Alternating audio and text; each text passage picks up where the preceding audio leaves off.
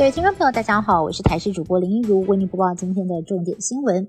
两年前，马来西亚警女大生凶杀案震惊社会。桥头地院在今年三月份一审宣判，认为嫌犯没有教化的可能，依多样罪嫌判处死刑。不过审理期间，他的律师抗辩，认为原审法院没有送鉴定就认定没有教化可能。经过合议庭讨论之后，决定将嫌犯送往相关的单位鉴定。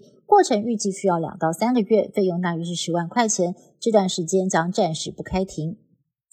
今天公布国内新增了四点六万例的本土个案，接连两天单日确诊数都比上周同期低。有专家推估，疫情高峰在上周就已经出现。指挥中心认为，哦。有可能趋势渐渐的形成当中，如果确定疫情下降，十月初也有机会提前开国门。而台大公卫教授陈秀熙也点出，目前亚太区只剩下中国大陆、香港、台湾入境需要筛检跟隔离。他呼吁国内居家检疫应该要走向退场，让自主防疫上场，而机场的唾液 PCR 也应该考虑要改成快筛。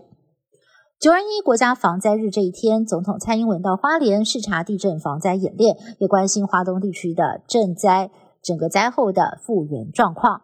总统承诺，中央会全力的协助地方帮灾民重建家园。而蔡总统也在中午到慈济拜访了正言法师，感谢慈济医院投入赈灾的救援任务。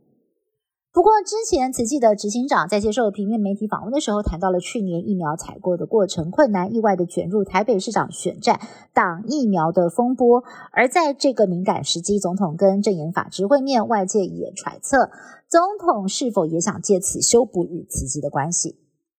九一八池上强震，前震规模六点四，主震规模六点八，为花莲地区带来严重的灾情。不过，专家表示，这次发生地震的断层带大约是七十到八十公里长，还好没有一次断裂，否则可能会出现超过规模期的大地震。不过，有学者认为，规模虽然大一些，但是估计哦，顶多是达到六点九。另外，学者指出，这次地震和二零一八年二月六号的花莲地震很类似，同样都是把一开始的前震当成主震，后来发现地震的次数规模有异常增加的趋势。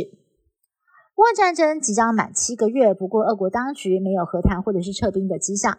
二十一号，总统普廷更是下达了俄国二战之后首次的部分动员令。这意味着俄国将要征召三十万的后备军人前往乌克兰前线，而普廷更是指控西方不惜动用核武，试图要摧毁俄国。不过，俄国将会竭尽一切手段反击，而且强调这不是虚张声势。另外一方面，俄国部分动员令一出，国际避险情绪升温，黄金、原油还有欧洲天然气价格全部都应声上涨。乌俄战火现阶段集中在东部地区，如今包括了首都基辅在内的乌克兰西部生活逐渐恢复正常。其中有项指标就是基辅的三间麦当劳门市在魁违七个月之后终于重新开张，不过目前只提供外送。重启的第一天，店内店外挤满了外送员，还有民众等不及跑来店门口跟外送员取餐，直呼这一餐等了两百多天。以上新闻是台视新闻部制作，感谢您的收听。更多新闻内容，请您持续锁定台视各节新闻以及台视新闻 YouTube 频道。